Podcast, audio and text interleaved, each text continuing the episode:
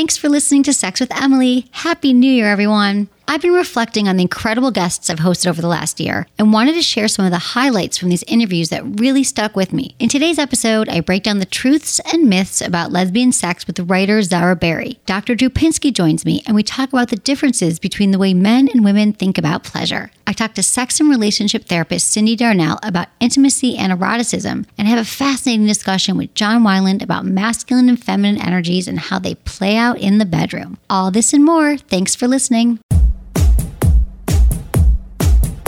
You know how one of my favorite sex tips is slowing down? Well, turns out I need to take that advice for other parts of my life. It's no secret that I move fast, and you know that I'm a fast talker. But all this working and moving was taking its toll. Working out had always been my go to thing to help me stay sane and healthy, but the last few months I fell out of my routine and it was bumming me out. My gym classes never seemed to be at the right time, or I end up wearing my workout clothes and never leaving the house. So a few weeks ago, I decided that's it. No more excuses.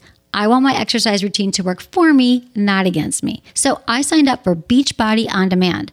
I never thought working out at home would be my thing, but I started it over the holiday and I chose the three day yoga refresh, and it was so good and easy to access. As you know, I was in Florida with my mom and I could do it on my phone or laptop. It got me back into yoga, into my body, into meditation, and I felt a change after day three. I released so much tension from my muscles and I really felt focused. I've been doing yoga for 20 years, and it wasn't until I was able to slow down and watch what the instructor was doing close up on the screen that I found out I was doing the plank position wrong. I was doing a saggy plank, which does nothing for your core, by the way. And the best part about Beachbody on Demand is that it's so convenient.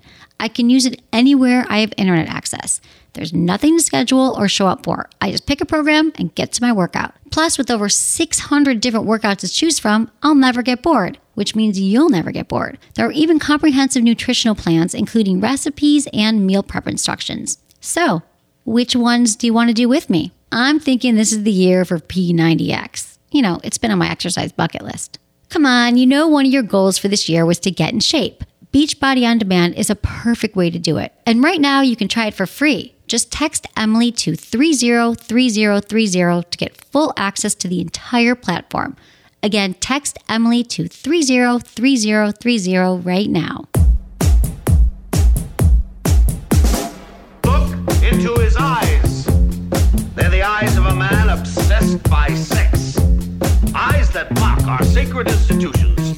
Bedroom eyes, they call them in a bygone day. Hey, Emily, you got a boyfriend? Because uh, my man E here, he just got his heart broken. He thinks you're kind of cute. A girl's gotta have her standards. Oh my. Do women know about shrinkage? Isn't it common knowledge? What do you mean, like laundry? It shrinks? Can we not talk about sex so much? Are you kidding me? Oh my god, it feels so good. Being bad feels pretty good. But you know, Emily's not the kind of girl you just play with. You're listening to Sex with Emily. We're talking about sex, relationships, and everything in between. For more information, go to sexwithemily.com and check out our website, all the great content we are updating every day for your sexual pleasure and happiness. And in case you missed it, take a listen to All Aboard the Booty Train. This was a fun episode from a few weeks ago that's a perfect complement to your sex resolutions this year. We talk about how to expand your sexual repertoire, and of course, we give a crash course in booty play, which I know you like. You can find it anywhere you listen to podcasts. Oh, and speaking of resolutions, it's contest time. It's still going. Our Better Lover 2018 contest. So I want you to just take a moment and think about where are you at with your love life, your sex life, your relationship right now, and where do you want to be in a year? So think about it, write it down, and send to me what changes you'd like to make this year. And if you do this, send me an email to feedback at Sex with Emily with the title Better Lover 2018 to share your pledge with me for how you're going to be a better lover this year. Just make sure you get your entries in by Sunday, January 14th, and I'll pick four winners who are going to receive incredibly sexy prize packs. Because you know, you still want some presents after the holidays, right? And you can always get more Sex with Emily on social all day long at Sex with Emily on Instagram, Facebook, Snapchat, and Twitter. Now, on to the interviews. If you want to hear all the full episodes, look at the links in the show notes, which can be found at sexwithemily.com. Enjoy the show. I'm joined by writer, talk show host, and all around badass millennial and smarty hottie Zara Barrie. And I'm really excited for my guest here today. I Hi, am Zara. so excited to be here. This is so fun. I, this is so fun. And I'm honestly a huge fan of yours. And I have been for a long time, like way before I started writing about sexuality on the internet. How did you find it? I think through Dr. Drew. Like Oh, I'm a big okay. Dr. Drew Oh, fan. you are? Yeah. Okay, yeah. I mean, I grew it. up with like the Loveline era. You know, I was a little young, but like I had older siblings. So yeah, I think I like discovered you through him maybe. And then I just think what you do is so amazing. Thank you. Like you're such a just such a sex positive voice and that's so needed. And like I just I I yeah. Well, that's why you're here because you're you're kicking ass. I mean, I I love Zara. We met actually at in New York. Yes. At the um at the expo in September. I right? think We it was met before- September. I don't remember. It Yeah, seems like maybe. oh my god, this year's been insane. Oh, that was last year. Yeah, yeah, yeah. But yeah. who knows where the time has gone? And um, Zara, she's a New York-based writer, talk show host, and you do you. Provide, I love all your writing. I mean, it's like she Oh, thank writes about sexuality, heartbreak, fashion, emotional discontent. It's like a it's like a roller coaster. Read yourself like in a good way, like Oh, good. exhilarating and um, you know, breakups and breakthroughs Yeah. and breakdowns and just sex. It's all just so good. So I'm so glad you're here. You're going to share your insights on dating, mating, navigating sex All as a millennial. Um, I can't wait for you guys to hear uh, what she has to say. Like, how are you doing? I'm good. You're in I'm LA. like, loving being in LA. And it's really, it's been actually really interesting because I lived here when I was like very young. I Okay. moved here when I was 17 and I lived here till I was 22. And it was just like kind of when I sort of came out as a lesbian. Right. And I was like going to all these crazy like lesbian, it was just like, it was like a very, my, I worked at Fred Segal. Like Oh it was just like, a, I God. was very lost. I didn't know what I wanted to do with my life, but it was like this big coming of age time for me. And to come back now at 30 and kind of like now I'm a writer and I sort of have like more direction and focus in my life. LA is like a different experience. Is right, exactly. You know? I was like reading through all of your your your all your writing and I'm social media. Yes. Oh my God. I'm like, wow. It was like it was exhilarating. You know, like it's a thrill. It's a thrill Oh, to read everything, you. like your heartbreaks and your sex sexcapades, like I said, and like breakthroughs. Um, and so like let's talk about a little bit like where you are today. Okay. So you say like you're, you're a mascara lesbian. A mascara lesbian. Mascara. Yes. A mascara. Well, I So is that like a mascara because my mother's English, and Oh, for some reason that's like the only word I can't say mascara. Like I don't. I've tried. I'm from the Midwest, like air. Man, I say the long A's. I, I would try because I get made fun of, but no. So I say mascara lesbian, but I guess it would be mascara lesbian. right. Okay. Yeah. Got it. Like lipstick lesbian. Like lipstick lesbian, but I never identified with lipstick lesbian because when I think of making out, I, I don't think of wearing. I love lipstick, but like if I'm feeling hypersexual, I wear like a nude lip because I want to make out. Otherwise, it looks like a like a bloody scene, you know? Right. So um, I I love it. I identify with mascara. I love mascara. Right. Well, you have great eyelashes. Oh, thank Looks you. amazing. So you. as you should. So um, so how? wh- What's your? So you've always no. You've had a whole bunch of different sexual experiences. Yes, yes, with the, uh, lots. Yes. Okay. and so now you're in a committed relationship with a woman. Yes. And so what I think is interesting though is that you've gone through a lot. Like you when you were younger. Like, tell me about your like sexual when you first discovered you were. You know what? I think I was talking about this with a friend last night. I first discovered that I was a lesbian when I was in the seventh grade and I got drunk with a bunch of my friends. Like we like stuck, it was like very like typical suburban dark story where like a bunch of like kids in the suburbs like raid the liquor like cabinet and then we all ended up sort of like making out. And I remember afterwards and giving each other hickeys. We're like, oh, let's practice kissing. And I'm pretty sure I instigated it. But um and then afterwards, they were all laughing about it. And I remember feeling like, oh, like this kind of meant something to me.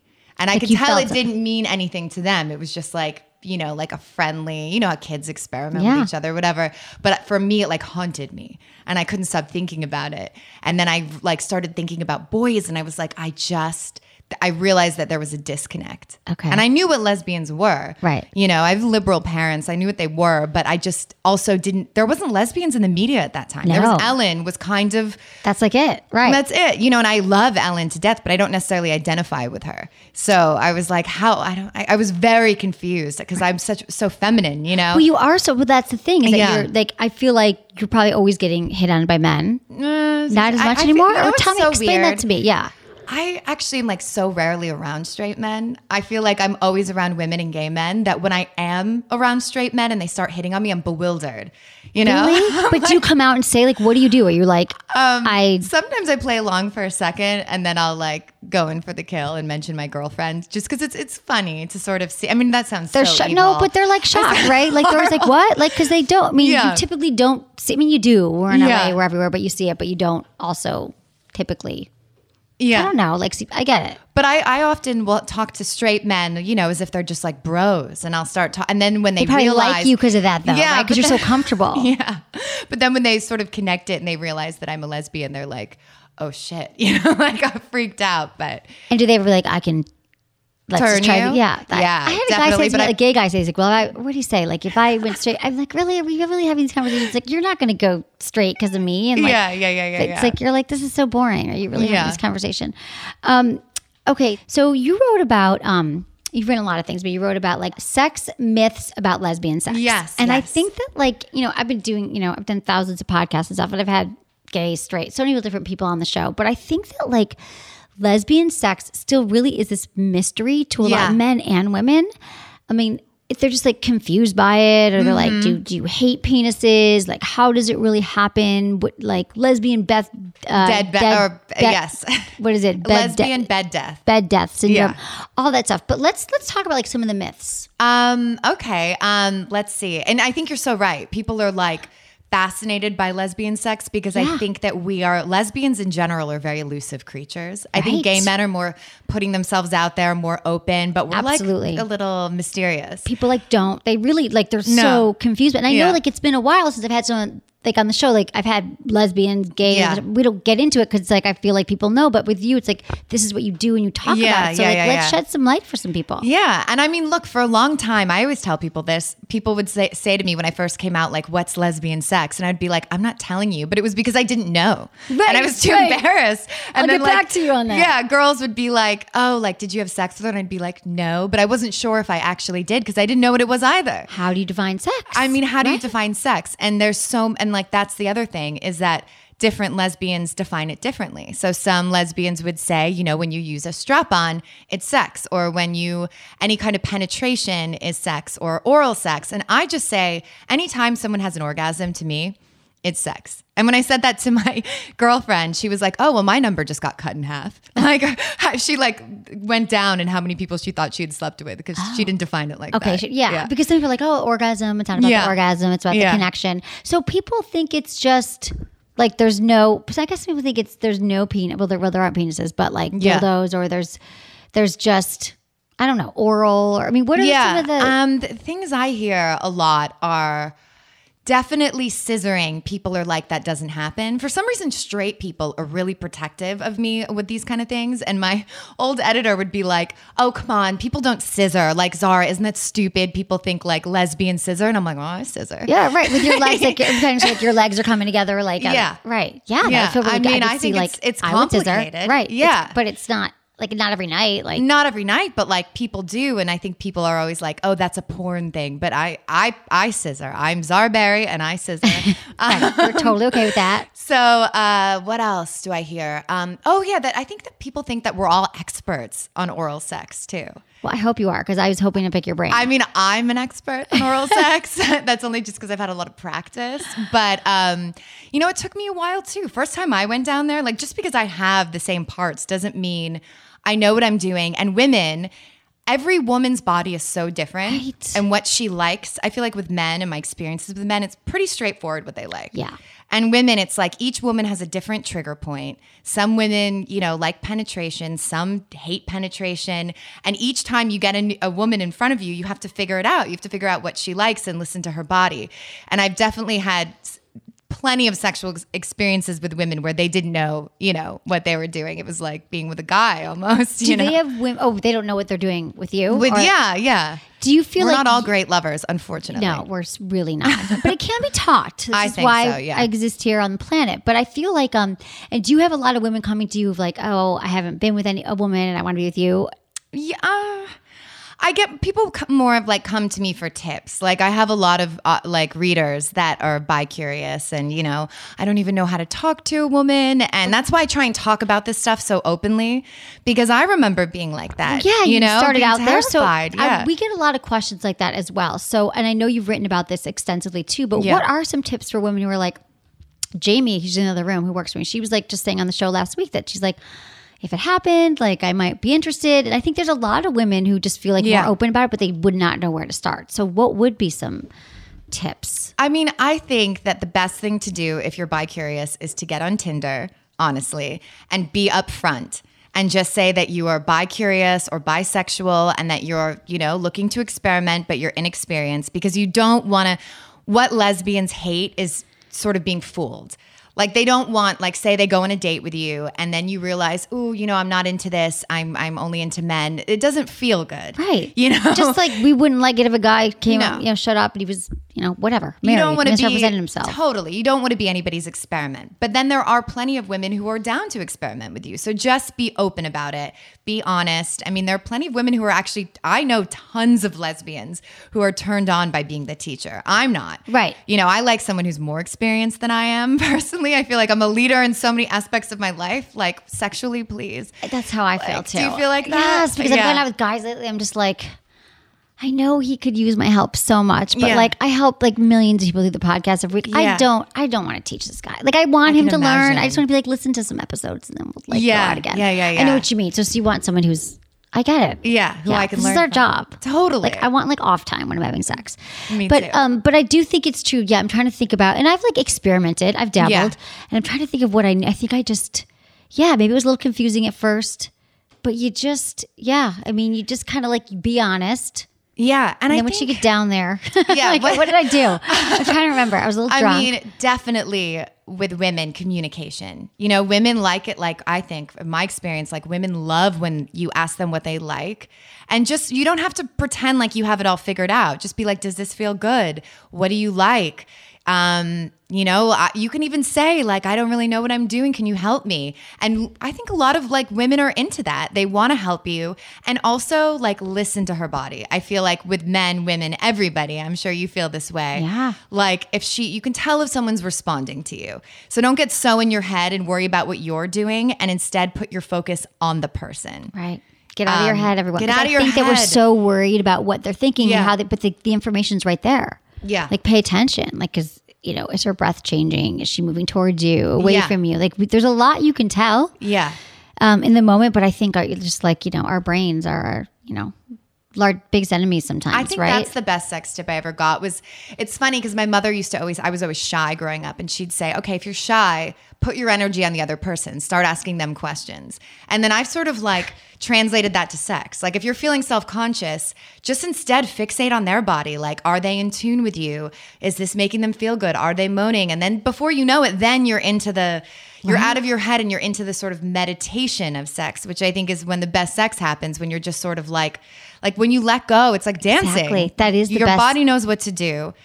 You know, getting it's the into that- brain. it is the brain. The brain is the. I mean, I think like so many of the questions I can answer. It's like, I feel like I can't have an orgasm, or I don't Yeah. know what to do, and it's like get out of your head, but you don't want to totally like get into trance. But there is a point where it starts to flow like To dancing. flow. You're not worrying, and it is true.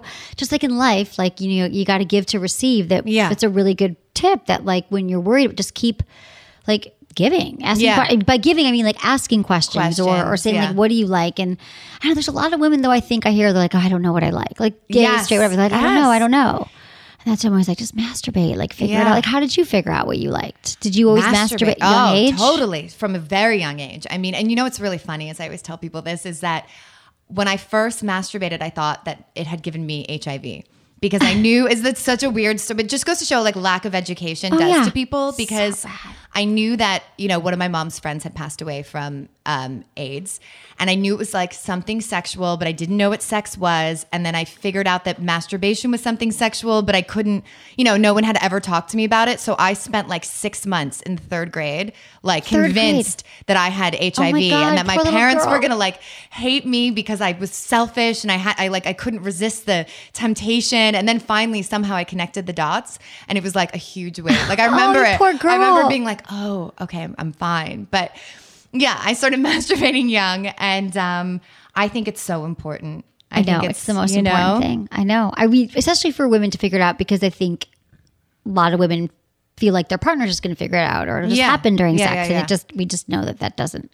For some women, that doesn't happen. No, and Like, also like I never knew. happen. No, me neither. And for me, I always thought that sex was like, you know, even as a lesbian growing up the way I grew up, I always thought that like it was sex really wasn't for women to be enjoyed. You know, it was about pleasing the other person. Right. And I hear that all the time. Like, and you know, you think of high school and it was like, this girl gives great head, but you never heard rumors about like, oh, well, this guy is like Never. great at going down on girls ever. Like, they- Ever, you know, was- guys didn't even do it. They didn't know. You're so right. It's always about this Yeah. like or this slutty girl who's Yeah. labeled as doing stuff. You're absolutely right. We are not, and I'm trying to change that. And I Yeah, no, even with young girls I know today, like 17, like high school. They're like same thing. Like it's about pleasing the partner. Yeah. they don't masturbate. They don't know what makes them feel good. So. If you're young and you're listening, or you're parents of young children, they don't know. They're not going to Yeah. figure it out on their own. It's the same thing, and it's like horrifying because I'm like, I really think things have changed. Like, I really think that young women today, young girl would it just would be different with all the sex out there. Yeah. But it it's in many ways it's not. It's about like pleasing the guy or looking good for them or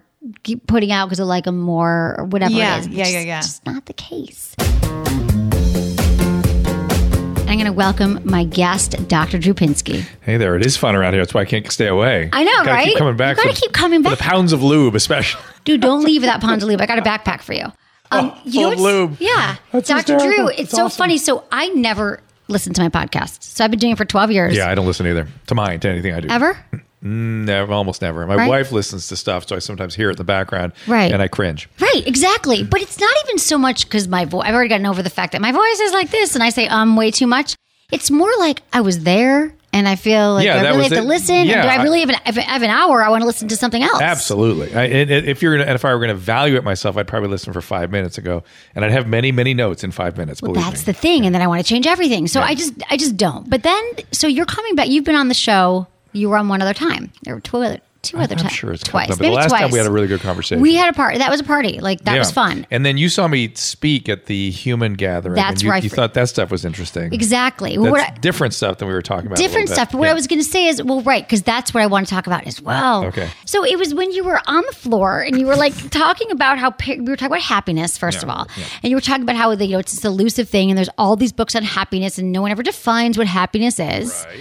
And then you're saying, you know, concerned about it's that. actually about. You know, you were saying that you're grateful. If you're grateful a few times a day, that's what you That's know can make you have That's to a sign That's that you can be happy. happy. And it also adds to happiness too. Yeah. It kind of adds to happiness. But then also when you were talking about, and this might be too much because we do have callers, we have things that Okay. we're doing. We're, so we're a little away from sex a little bit, but go ahead. But I don't know. I just when you were But- talking about your experience, I think it was with your th- therapy, Oh, rational therapist. emotive therapy. Is that Yeah. what right? Emotionally focused therapy. Ah, yes. God. Emotionally focused therapy, and you were talking about how you had the the patient, and you heard the, Yeah, I hear these things and I feel these things. And Yeah. It happens to me all the time. Yeah. and then that's I think that's but. It's And like the the- embodiment and it's the work right. and it's so a lot of what people are feeling. Right. They don't know what even know what they're feeling and how it manifests in your body and how you learn to connect with people. And then you got on the floor and you were talking about our parents. You're like, if you're a parent, you have to mimic back They their asked me about emotion, and then you got on your knees and well, this woman was like, "How am I going to be a great parent?" I'm like, "Do this. Get down down to your kid's level." And I was trying to show and be face to face. Let your body attune, and when it does attune, guess what? Your heart rate will mirror the kid's heartbeat. Your even your hippus, your, the pupillary movements in your iris will It was amazing. will actually mimic your kid. And then just stay open and reflect back on your face an appreciation of what the child's experiencing.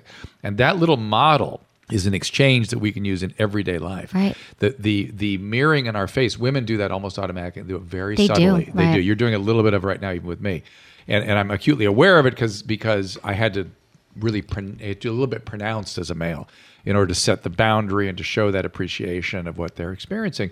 And if you remember on Celebrity Rehab, the patients used to give me shit about it. Go, "No, there he is with that sad face again." It's like, it's like no, I'm, I'm signaling. I'm not. I'm signaling. It's a different. I'm not catching your feeling, Right. but I am deeply appreciating your feeling, and I'm signaling you. I'm not telling you because telling goes to a different part of the brain. Right. Uh, the signal goes to the deeper, right-sided, holistic, embedded part of the relationship. It is that something that you think as a physician you learned it or more through the therapy? Because I, I- feel I- like you were talking about your therapeutic experience that allowed you to connect more Yeah. with yourself and Correct. then with your talking about my patients and with everybody. I was talking about my therapeutic experience as a patient. I was talking about my therapeutic environment as a, as a practitioner, Right.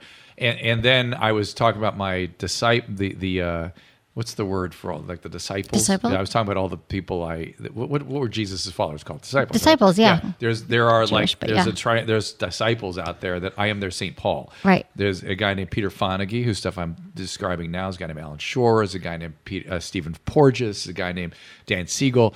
A guy named Bessel van der Kolk, who I forgot to mention at the, Right. at the event. No, but these was- guys, I'm telling you, these guys have worked this stuff out, and I, I listen and read their stuff like I'm reading the Bible. It's, I'm just, oh, I'm just in awe of it.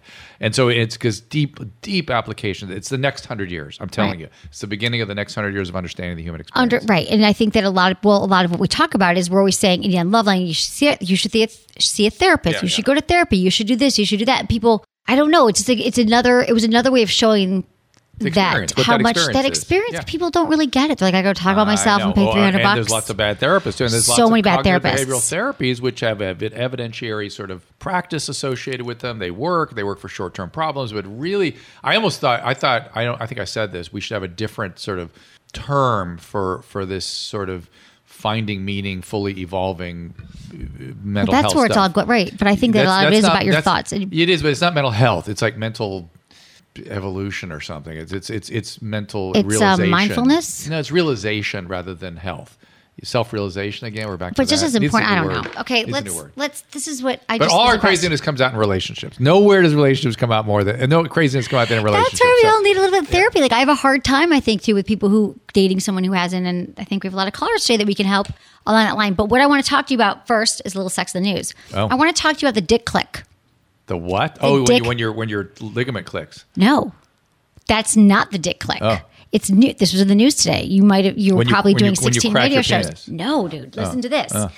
So there are plenty of male contraceptives in development at the moment, but a new switch device has been revealed, which may be the strangest of the lot. A new device called the Dick Click works in the same way as a vasectomy, but it's like an alternative. Yeah. It operates via surgically inserted No, I'm valves. aware of this one. Do you know this? Yeah, and there's yeah. a, literally a click on your penis that would they could be like, I want the sperm on, I want the sperm off. It's not Who's gonna going to remember to it's do not, it? It's not had been fully What if you're It's not- really it's not- drunk or I know. something? Reversible vasectomies have been tried a million times, and they're sort of. uh, They don't work or they do. Well, We were talking about that before. I'm like, do they work? they Do don't work not? reliably. And, and and this is this is a company this that really doesn't have the the research yet to say they're going to be No, able to do you see the. So- pictures of it, have you seen the pictures of it? So this thing probably won't happen. I won't want to take responsibility for this at all. But but it's a good idea. have It's- you it's- seen the? I just want to show you the switch, you guys. We'll put this on our website. But look at this. Yeah. This it's like Yeah, they yeah, put yeah. the switch in their scrotum. Yeah, yeah. Literally, that's and, not gonna work. and- and, uh, yeah, well, it, it, that kind of won't take responsibility Well, for that no, when you look at the in- the um, penis implants, the penis pumps, Yeah. they're kind of like devices like this. But those are that's a lot of hardware. It's it's, it's not a minor thing. It's a big deal. So yeah, I had read about that, and it Okay. started like, eh, it's not to, probably not going to happen. My bad. okay, none of this could happen. The male pill won't happen because men were Male like, pill I will happen. cramps. No, no, male. Oh, I have a headache. Side no, no, male pill will have something like that will happen because it's it's not about they they cannot do it hormonally in men. You can't do it. They can't stop the sperm. Right, the you can't. You can't. So it's going to be some sort of blocking agent. Either blocks capacitation, and it, but before the sperm can penetrate the egg, it has to do something called capacitation. Right. The head of the sperm has to change in a certain way that helps it penetrate. So it's either going to interrupt with the movement of the fl- the tail or the capacitation. I think. And you think it's really going going to happen? someday? Someday. It's take I- a while. I just feel like that we're spending so much time on the female pills and stuff like that. Yeah. that they're not gonna. That men wouldn't take it. They wouldn't be responsible. I don't know. Okay, that's another thing. Should we get to some calls, Drew? Is there Wait, anything else thinking- going on in your world? Oh, oh, finally. everything. No, no, no. I was going to say finally they have some, some, finally they're admitting, oh, guess what? Oral contraceptives cause depression in female. Oh my god. They're just saying that? They're just really sort of coming out with it in a big way.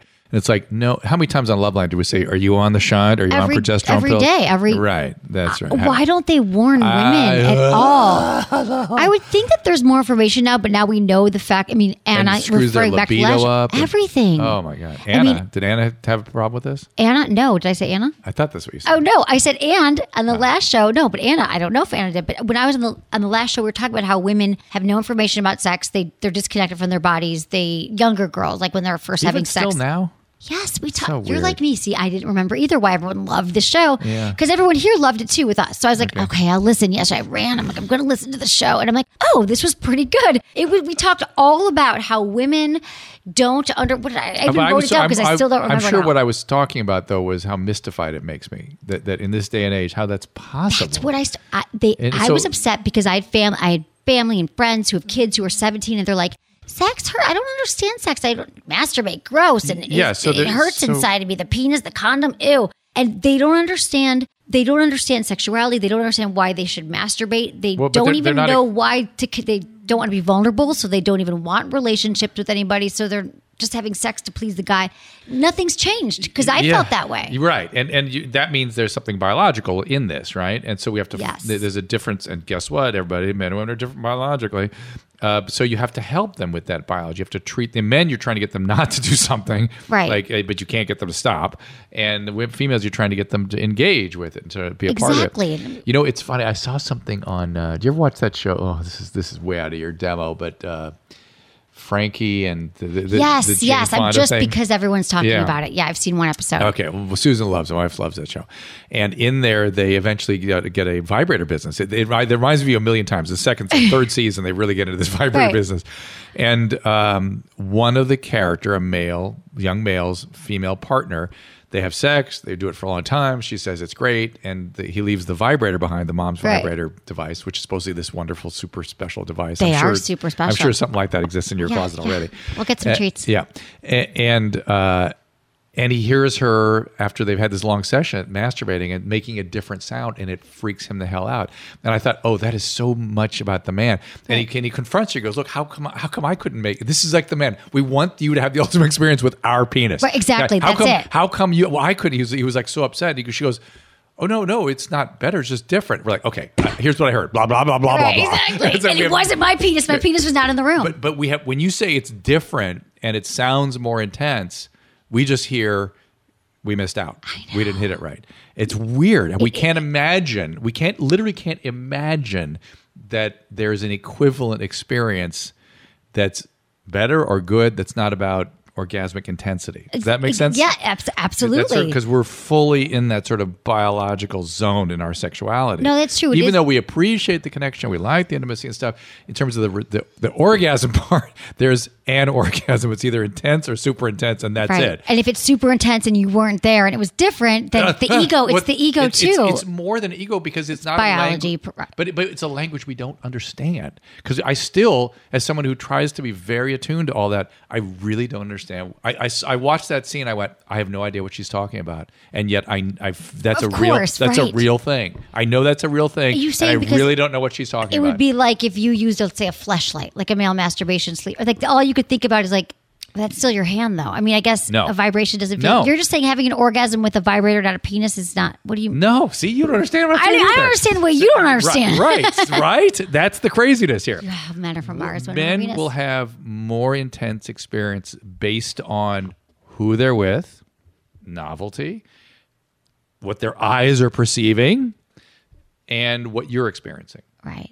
That's the that's the rest. That's the eh, eh, right. Is think that we is just there any make other more any are there noise plus with the signs? vibrator? I'd rather Well- be with a man and like More noise than the vibrator. I feel, choose a I'm man- already jealous. More noise than the vibrator. What are you talking? Huh? maybe my orgasm more. Uh, maybe you said the orgasm sounded different on the I, TV. I know, and you just said you make more noise with the vibrator. I'm- Sometimes. and I'm, Well, I have more and I'm- I- and I'm jealous for your partners. I'm immediately jealous. I make a lot of noise. Right? With the Am I right? Look, there's another man sitting here. Uh, Yeah, he, what, he knows but what I'm Michael, what you're je- you'd be jealous, right? I- Yes, ah. It's weird, and there's no reason. I understand it's totally. but what about when you masturbate? Isn't it different? Like, No, it's just just whatever we're looking at. It's what we're looking at. yeah, and but then how couldn't we? But women are threatened all the time by male masturbating. They're like, I don't understand we're why not, he's looking we're at not that woman. threatened. We're we're hurt. We're disappointed, right? But women are disappointed all the time by by their Well, partners who watch porn. Okay. They're like, oh my no, god, does he want me They're to? threatened. We're not threatened. We're like, why? Why? I'm hurt. Why can't I? Why can't I do that? Because you don't can't- vibrate. But you just can't. Let's bring you one can't in. Let's do it. Let's do it. There's actually ones that can attach to your penis, your fingers. We could turn your penis into a like wrap something around Yeah, it. but then you guys won't. You won't bring it all together like Yeah, that. we You don't- would. Then you go, no, no, no. it's not- you no, no, left, it's and then we different, take it's it off and we different. leave that here. Let me take it off your penis before you walk out the door. I know it's all very Oh confusing. God, okay, this we're the gonna part. we're gonna take some calls. right, let's do it. But this was this is a good time, Right? I mean, it's, everyone- it's, it's, it's to me, it's a, we didn't talk about this at all, and it, it caught no, my we didn't. No, yesterday. we, I was just saying we talked about women and sexuality and how confused they are. But no, we I don't. but this is this is the that difference that that is a perceptual so different, and we're that- not teaching kids. well, about but it's it's it's it's the perceptual no. difference is so profound that we don't understand what each other are talking about. And here you and I are trying to and trying to open to, it, and we can't do it because it is such a different experience for, Right. for men and women. I know. So people have to go easy on themselves, I think, too, because it's like relationships, they're going to be. It's going to be a challenge if you choose to be with a member of that. Oh, but that's just right? the sexuality part. I mean, then you layer in all of our histories and psychologies and interpersonal craziness. Then here we go. That's why I'm really happy living alone with my 16 vibrators. Truly, and dating, and then I have a choice to go home. Okay, You're we're gonna. Um, Anybody interesting? no, not yet. I'm, I'm I have like three dates. I hope they're listening. Hope not. They, do- they are listening. Here's the problem. So I'm, I'm dating guy. I'm meeting If they guys. weren't, if they weren't upset enough about knowing they couldn't give you the certain sound with, the, with their penis, now they're truly crushed. Well I done, know. Emily. Well done. Different That was sounds. a little, It's like that was a little calls. castrating ball buster. I never do no, that. women make different noises too. Like like you know like evolutionarily speaking, wasn't it when they were with a man, a different man? It was like their mating call. Like the more sound, lo- uh, this when their made noises louder screams, it was because their partner was coming home and they were like you know they were. Like we're talking about like cavemen when they would Yeah, pull- yeah. yeah so that's why like it's all about like mating calls yeah, it is. so I'm like mating call with my my vibrator no, I No one can understand, but but but it's something that uh, your your actual mates are concerned about. they about. are listening some of them but I because they find out what I do I know. and then they listen, and then he's like, "So you're gonna bring yeah, his lube?" He sent me like an emoji. He sent me an eggplant emoji as a joke today. I have a date tonight, and then he's like, "I wish there was a lube emoji." I'm like, "We've never met, and you're talking to me about lube, but you've been listening to my How podcast." inappropriate. How dare Should he? cancel? What are you doing Oh, tonight? I'm always getting you to cancel dates. I don't know. I know. Okay, so um, Drew, drdrew.com, by the way. Is Oh, that yeah, still what we you. said, everyone? Please, yes, yes, I wouldn't please. have known that All had I our- not listened to our yesterday's podcast. All our it's really interesting to What? listen. Yeah. To listen to drdrew.com. You've Yeah. a million podcasts, Yeah.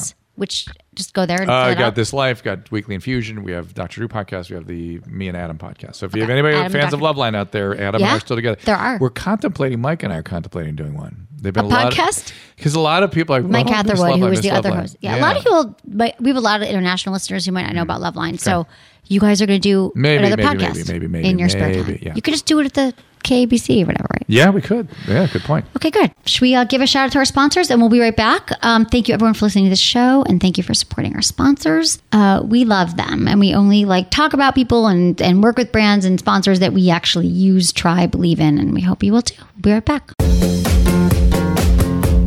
The other day, my friends at Adam and Eve called to ask me if I wanted to give away free vibrators to my audience. I said no. I'm kidding. Of course, I said yes, but only for a very limited time when you use code Emily at adamandeve.com. They're going to send you a free pocket rocket with your order. Pocket rockets are great little vibrators. They're perfect for clitoral stimulation alone or with a partner. They're super easy to use and compact enough to stash anywhere. Oh, on top of the free pocket rocket, Adam and Eve will also chop 50% off the price of almost any single item and ship the whole order for free. To get in on this deal, just go to adamandeve.com and enter code Emily at checkout. I suggest you do it before they realize just how many of you are out there.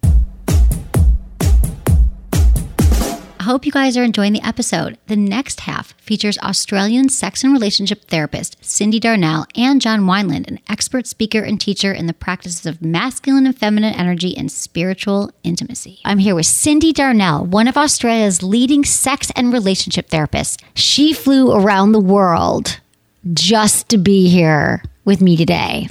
I know you were here for other reasons, but Cyndi Darnell is one of Australia's leading sex and relationship therapists. She is amazing. I've been hearing about her through my good friend Elle Chase, sex educator, who's also here in the room for years. And she just explained, she said she's like the Emily Morse in Australia. Cindy, I'm so glad you're here. Welcome to the show. We have a lot of listeners in Australia. And you're just so impressive. Everything you've done. I've Thank like you, darling. been You're like, going through your also. website, your blogs, and all your, your your amazing stuff you've going on. It's super impressive, and I'm glad that I you're here and that you you made it into the studio. Thank you. I'm really glad to be here. I love, I love, love, love being in the US. So tell me a little about yourself because you have an interesting like niche, like connecting with like couples and, and singles and Mm-hmm. working with people in relationships. So can you tell me a little bit about how you like I wanted to sign up on your website. Oh, and stuff. good. Like I was like, wow, you really can help people with anything. You I know, really can. Like you actually see you see patients, clients. What do you- Yeah, I see clients, Clients yeah. one on one on one, One on one, two on one. Yep. So yeah, tell Mm-hmm. me tell me a little bit about how you work. So I, I call myself a sex and relationship therapist. That's the most accurate description, I guess, for what I do. And what that means is I work in a therapeutic context. So I'm a qualified psychotherapist, but I specialized in sex and relationships because it's something that I think a lot of people still really struggle with, particularly in Australia, around the world as well, because it is such a taboo. And a lot of relationship therapists tend to not want to do or they've not been trained in managing sex stuff because I think the, the narrative that is so common is that sex and relationships are the same thing and that if you're a relationship therapist then you must also be a sex therapist and they're actually really quite different fields they're complementary but they're not exactly the same like coffee and milk you know they go great together but they don't you don't need to have them together you can have them separately so um, my interest in sexuality and relationships has been um, I think it really started in sexuality about 20 something years ago. Uh, I had the pleasure of meeting Annie Sprinkle and Barbara Carellas when I was very, very young. And um, Barbara Carellas and I, in particular, formed a very strong friendship back then. And so she's been a mentor to me for many, many years. And so much of the work that I do has been influenced by her ideas and values. And even though she's not a therapist, she's very much someone that I credit with kickstarting my career in Australia 20 years ago in this field. So I've gone on since then. For people who don't know who Barbara Carellas is, could you? So Barbara Carellas is um, from New York, and she's the author of Urban Tantra, among other things. And she also is, I think, one of the world's leading tantra experts, and she's also one of the world's pioneers in teaching tantra from a non-gender specific aspect. So she has sort of blown the whole idea of sort of divine masculine and divine feminine Mhm. out of the water and has really pioneered a whole new approach to tantra which is all gender inclusive and she's amazing and her partner is Kate Bornstein who is well known for being a very well loved trans activist and most recently on the Caitlyn Jenner uh, reality show Yeah. so Yeah. they've both been kind So of it started with my the aunties my Right. sex I love it. And, but they're, but they're, and they, they were here, but you've you've stayed in touch with it over the years. She was your Absolutely. mentor. Okay. Yeah, yeah, yeah. So so it started with with that, and then you you got your degree in therapy. Yeah, so I went and studied um, therapy first. I was just a regular, you know, garden variety psychotherapist first, and then I found that the uh, the therapeutic community in Australia and in, internationally is uh, on, on many levels quite conservative, especially when it comes to sex, because there's a lot of misunderstandings about even the concept of what what is sex, what is normal sex, who has it, who's allowed to have it, um, and the notions around all the taboos and what's allowed and what's not allowed really throws people. And because, you know, we've all pretty much grown up in some version of a sex negative culture, if you haven't learned to talk about sex in helpful and meaningful ways, even if you're a trained therapist, you can be trying to be helpful with your clients and still make mistakes if you're feeding in to old ideas that are limiting and and shaming of people's sexuality and I don't just mean their orientation I mean their practices what Right. they actually do But the relationship, I, I, what the relationship therapists do, I agree because Yeah. I feel like people that it is so different, and that I actually think a lot from a lot of my listeners who call and who who email the show. I'm like, they just need they, people need sex therapy more than Yeah. they need relationship therapy. yeah well that- so yeah it's it's complementary It is absolutely. complimentary, but the fact that you know both thing. and most, and I understand that most relationship therapists really don't. They don't. It's a whole different. way. really And don't. how would you explain? I think you do it well on your website, but how could you explain the difference? What someone would get from relationship therapy and sex therapy?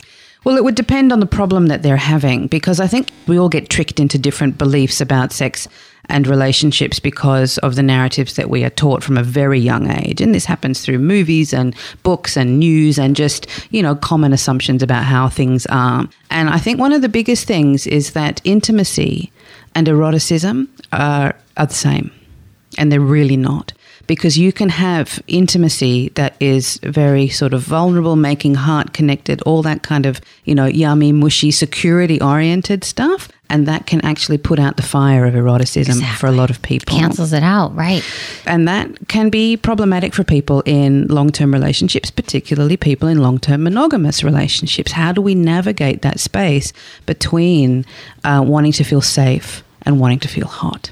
You know, so this is where it becomes a particular skill in dancing between those two points on the spectrum and what is possible, and also engaging people in conversations about what's normal. Because I think a lot of folks get very, very invested in being normal as in sort of in contrast with being content that people really want to be normal they like you know they'll say to me how often should we be having Mhm. sex you know and they want some sort of like you know 1.7 times a week or whatever and And instead, in oh, well, I'll say to them first of all, what kind of sex are you talking about? And then it's like, why do you why do you want to be normal? Why do you care what other people are doing? What is it? What matters to you? And people get spend so much energy on trying to be normal, and very little energy on trying to be content or trying to be happy. so true. And it takes them away. It distracts them from where they could actually find the contentment that they're looking for. Absolutely. I mean, I, there's so many things in what you just said. I'm like, I, I want to talk about all of them because I, I do feel like, well, first of all, we get you know hundreds of emails here a day, questions, and I feel like everybody just like at the end of the day, like, am I normal? Is it okay? Just tell me I'm okay. Tell me okay. And Mm-hmm. It's like the number and I think one question, yeah. right? Like, is it normal? And it's like, it's like, how does it feel to you? Obviously, if it's harmful to your life, if it's something's you know, if you're for example, with porn, if you're watching too much porn and it's a problem if you can't go to work and you can no longer have an Mm-hmm. Sure. erection, or then then we could talk about it. But most things people are worried about are they're fine. It's okay to express your sexuality and Mm-hmm. Giving people permission to find out what is hot for them and Yeah. what works for them. Yeah. So I think that's that's such a great interesting way to, to describe it like that why why does everyone really care and I was like you're fine you're fine don't trip on it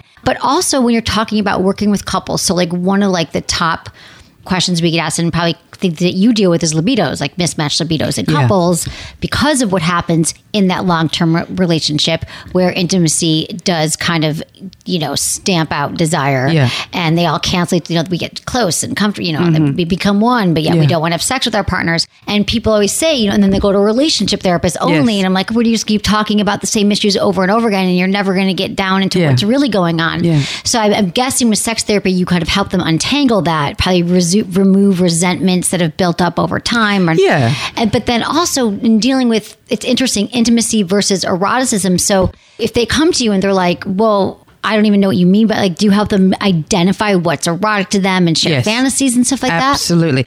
Well, yes, and I don't necessarily think that sharing fantasies is always the helpful thing Not to do. all Yeah, fantasies. so sometimes it's helpful, sometimes it's not.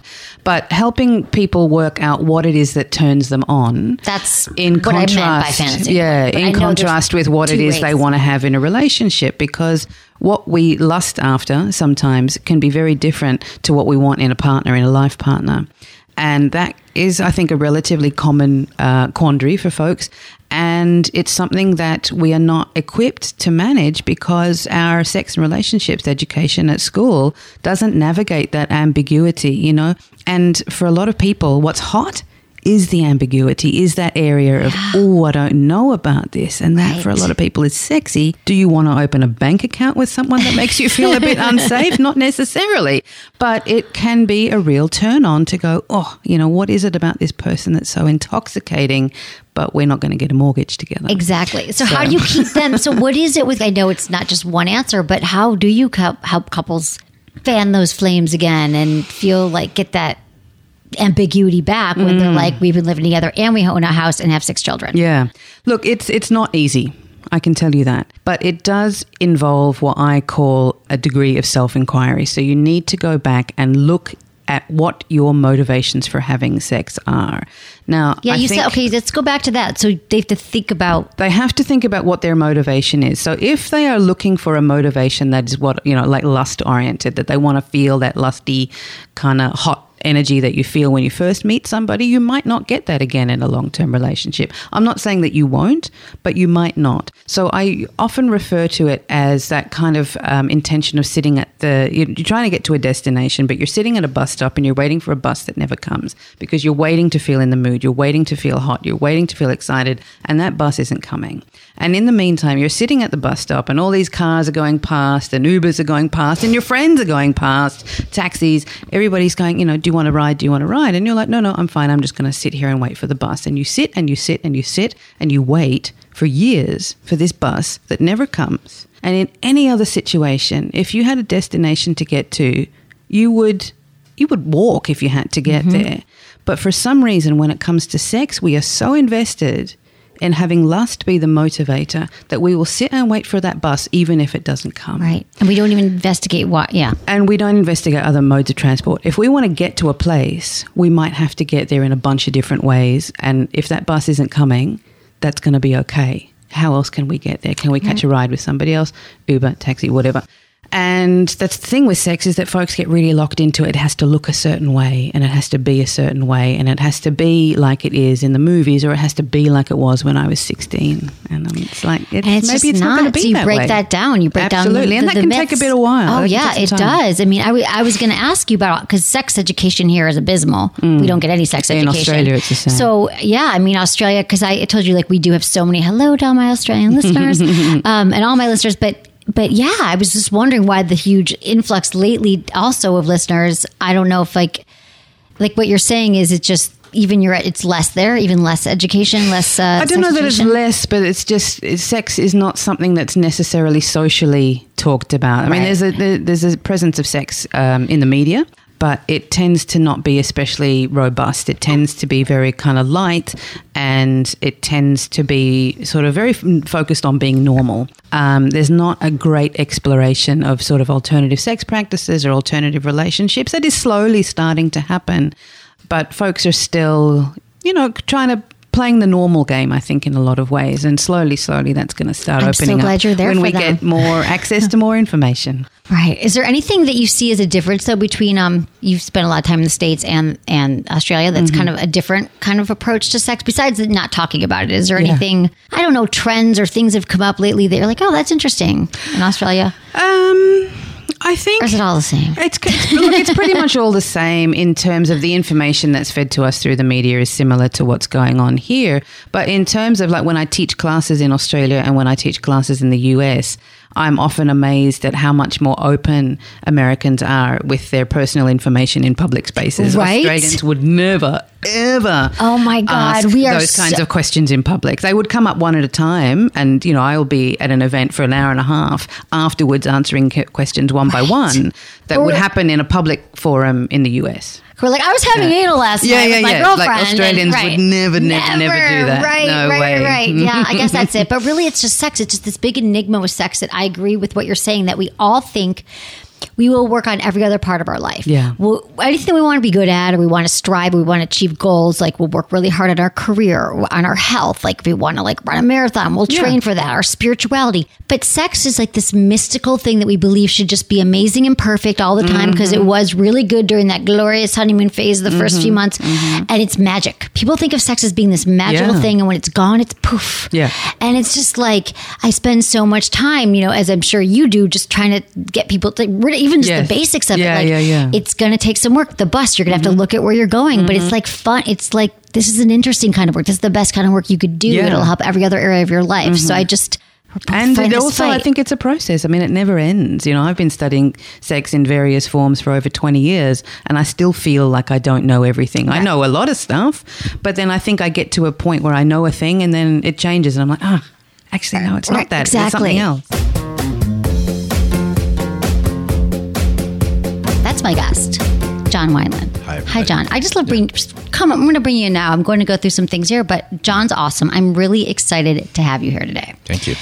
We were talking a little for the show about all the questions we get asked from listeners, and I was like, a lot of it is about like how do we keep that sexual attraction alive, and what is sexual attraction? Like, if we don't have it at the beginning, can we build that? And then when you're in a long term relationship, you know, we never want sex at the same time. Um, how do we really connect? How do we enhance intimacy? And what John brings to the table is um, he's a coach. And how would you explain your work exactly? Yeah, it's a it's a difficult. I tried. I was like, I'm yeah. going to come up Yeah. with one sentence, and I said, I'm just going to ask him. Yeah, uh, I teach um, sexuality. Right, uh, I I teach men and women. So I teach sexuality, spiritual intimacy is what I call it, and um, embodiment. Like, what's it mean to be sort of bring yourself fully into your body and then have sex versus having sex as a way to kind of get Get into it. your body. Yeah, Right. yeah. What what that does and. And then I also work with people teaching meditation. I teach movement. I teach all kinds of things in between, but mainly it comes down to um, how do I deepen my relationship? How do I have a better relationship? How do we have better sex? How do I communicate with her? How do I make her happy? That happens a lot. Like men really want to know, like, why can't I make her happy? I love her. She loves me, but she's always pissed. Right. Yeah, yeah. I mean, but really, like, I feel like I'm responsible for my own happiness. Hmm. You know what I mean? Like, Yeah. if someone doesn't make me happy, I understand what you're saying, though, that, that women like, he's we want we want our partners to fill all these things for us. Right. But right. ultimately, Well, that see, that's a tricky one because um, self sufficiency is a beautiful thing, right? But if you're too self sufficient as a woman, right? So women are Right. are well ahead of men and actually passing men in the capacity to earn money. In 20 years, women are going to make more money than men across the board. We know mm-hmm. that. When a woman is self sufficient everywhere in her life, fantastic. Happy everywhere in her life, fantastic. And the relationship can only be as good as the states that both people bring to it. So, yeah, of course. However, what the masculine craves is to be able to lead someone who wants to trust to- him right? someplace that she can't lead herself. So what I see with women a lot is they're super successful. Most of the women I work with are super successful, but they bring that self-sufficiency to the relationship and they don't offer the place where they actually need a masculine partner or it could be a feminine partner, right? Could either way, but they they don't allow their self-sufficiency to drop away at the crucial moments of relationship and sex and that actually pushes men away. Yes. So I see what you're saying, and I was kind of just being like, I'm responsible for my own happiness. I get it. I've been with many a man who I'm just like, ugh, why? When I'm with you, I feel worse after. And Mm-hmm. I'm not saying that I haven't felt worse or guys haven't made me, but I do think that I am probably one of those women for sure. And I wasn't always, though. You know, it's like at this point, I am. I take care of myself. I, I'm successful. I have really good friends. I'm God, I have a lot of issues too, but I could see that I I could possibly be coming across that way, and then guys are like, well, I don't see where she needs me, and it's not Yeah. necessarily like I need you to pay my rent or I need Right. you to, but in other ways that I could soften. And I always thought of myself as like, but I'm such I'm so feminine, I'm so you know, but there is a certain energy, the way I move, the way I talk, the way I, you know, what I would offer to men. So what do you tell Yeah. these? Where would you start with me? Let's just turn this to a therapy session. Do you guys all mind? Because I need a little help. So um, yeah, I'm not. I'm not. So there's nothing wrong with I that. know, I Yeah, know. it's all. It's all great to be. You know, in a in the stages of relationship, we go from this place of, give me what I want, right? Like give me what I want, to this place of, let's make it about us, right? Let's make it. I'm sufficient. You're sufficient. We're whole human beings, and that's beautiful. But what happens, what gets created in that place where both people are self sufficient and they're kind of living their own lives, but they don't um, work on the what we call sexual polarity, meaning the celebration of their opposites, then they become like magnets that rub against each other, right? And if you take a magnet that rubs against another magnet and they were attracted, but they're just constantly, it'll be, it'll, it'll take away the attraction. Exactly. So normally what happens is that the attraction starts to diminish because the masculine partner, we're talking about women specifically, the masculine partner wants to be okay, so we'll dive right in. Yeah, let's the dive right masculine partner Let's wants to penetrate. Uh huh. Like the masculine in me, the masculine in you, like the masculine wants to penetrate. We want Right. to penetrate the world. We want to penetrate energy. right. We want to penetrate. Right. And if there's not an invitation to penetrate some part of you, like not your business, not your, you know, not, not Right. stuff that you're handling just fine, but the depth of your heart, right? Oh, penetrating my heart. Yeah, you penetrate mean your like heart. be like- open? yeah. Oh, and, like, yeah. vulnerable? Yeah, yeah, yeah. Of course. Yeah, Ugh, yeah, yeah, yeah. so annoying. Right, right. That again? Okay. So when you're self-sufficient and you're holding that back, then we're like, well, what the fuck am I doing here? Like, Right. where's, where's, you know, we, we actually get nourished by your opening, surrender, that kind of thing. So we'll talk about embodiment in a minute because I want to go back to the masculine and feminine. So when I was thinking about this show, I was like, I could talk to you for six hours. So masculine and feminine energy, though, I think that we all sort of understand that we all have a masculine and feminine within us. And Right. sometimes I, for example, we were saying I might lead with the masculine and how do I play with my feminine? Is this something that we could kind of explain, go to a little bit more, finish this, and then kind of Yeah, yeah, no, it's, it's really good to define these terms. Yeah, right? let's define them. Yeah, you're right. Everybody has a masculine and feminine, Mm-hmm. but at our core, we have one or the other. So those of you know those listeners, man or woman, right, who prefer to be penetrated, like prefer to be pinned with some, you know, by somebody that they trust, ravished. Right? ravished. So- like we're talking sexually penetrated Sexually, now. yeah. Okay. So your now sexual we're back essence- to talk about sexual, not yeah, my heart. Yeah. Well, it's both. I mean, there's no oh, right, disconnection, true, right? true, There's no okay. disconnection. Penetrate me all over, Yeah. baby. So, Right. so ra- you know, the the great masculine gift is that I'm going to ravish your heart through your body. Like that's the that's the masculine gift to the feminine. But That's hot. but for a feminine being, she prefers to be penetrated. She prefers to be ravished, right? Well, the masculine being uh, prefers to do the ravishing, right? Prefers someone someone to surrender to his leadership or his heart or his consciousness. And so that's how you can tell what your essence is, right? What you prefer sexually. Now, a lot of a lot of people these days want to go back and forth and that's awesome. Right. But if they don't nourish their essence and they don't live in their essence, then there's this sense of dissatisfaction, there's this sense of not feeling like they're really being could be who they are. And they don't attract the opposite. So what I see with a lot of women is that their essence is totally feminine and they want somebody that they trust to lead them relationally, sexually, that kind of thing. Take me someplace I can't take myself. Right. Right. That's Please. that's the value. Yeah, Right. please. Like this is what I hear from women all the time. take it. Take me someplace I can't take myself emotionally, sexually, you know, lead me that way, right? And and um, but to do that, they've got to be a magnet for somebody that wants that. And Right. and so sexual polarity is the celebration actually of of the essence, the masculine essence in a man or a woman, but typically it's a man, and the feminine essence in a man or a woman, but typically it's a woman. And when you have those two extremes magnified, it creates an arc of what we call sexual polarity, mm-hmm. like the South Pole and the North Pole. Right. You know, yin and yang. I mean, this is not new stuff. People have been talking about this for thousands of Exactly. years. Yeah. Right. Yeah.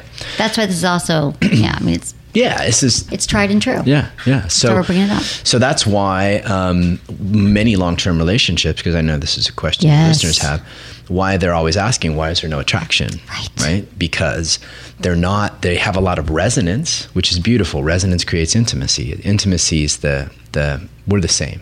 Like I'm human, you're human. You know, I have a heart, you have a heart. Mm-hmm. I might be afraid, you're afraid but that's not very hot right? I mean it's beautiful and it's it's it's one pillar of, of sexual intimacy but the other pillar has to be let's celebrate the difference. Like what makes you feminine at your very core? What's the essence of feminine? And the essence of feminine from where from how i've studied and how i teach it is the essence of feminine is i move love through my body right?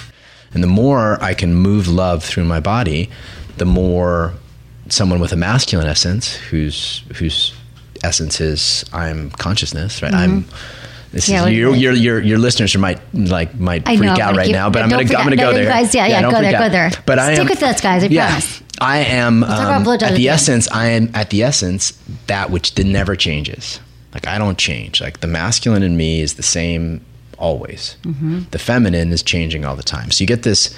That's why in workshops we teach the men to actually be still and the women to move because you put those two together and you can see it. It's just like immediate energetics, immediate sexual polarity, immediate heat.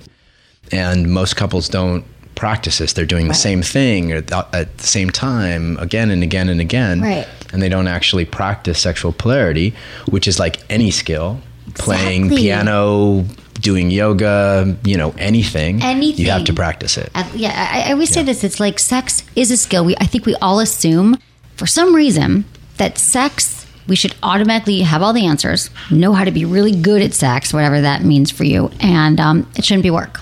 And Yeah. what else in your Myth, life? myth, myth. What else in your Yeah. life are you great at? That's really important to you that you didn't have to work at, Yeah. and it's a skill. And so it's okay. And that's the other thing that is interesting after 12 years of doing this and reading all of your emails and and talking to everyone is that people are truly every single day surprised that it happened. They're like, "Wow, we were sex was so great, Emily, the first three, six months, year, and now it's not. What do I like? They're the Mm. first person that it's happened to, right? Because people are like, I don't understand, and I can't get it back, and this is part of the practice. This Mm-hmm. Right. th- that this is going to happen. I'm like, let's prepare for it, and then here's what we do about it. Yeah, well, there's so many reasons why that happens, right? I mean, you know, they've proven now that once you commit to somebody, like once you move in together, or decide to get married, or have a baby, or some kind of commitment, you're destined to relive your childhood programming.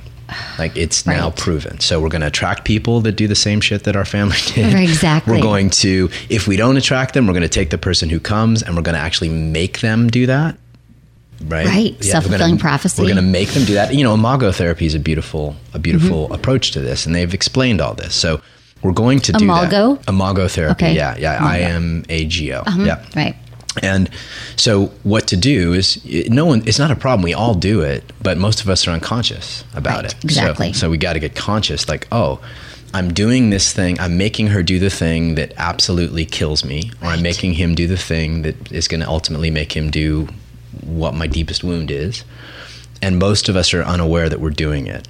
Once we're aware we're doing it, then we can make art with it. We can play with it. We can have we can fuck from there. Right. We can do all kinds of cool things. But if we're unaware, then we're just gonna unconsciously recreate it. Thank you for listening, and thanks to my amazing team Ken, Jamie, our interns Shannon and Jenny, producer Lark, and Michael. And thank you, everyone, so much for subscribing to the show, supporting it, reviewing us on iTunes. We appreciate it. Was it good for you? Email me feedback at sexwithemily.com.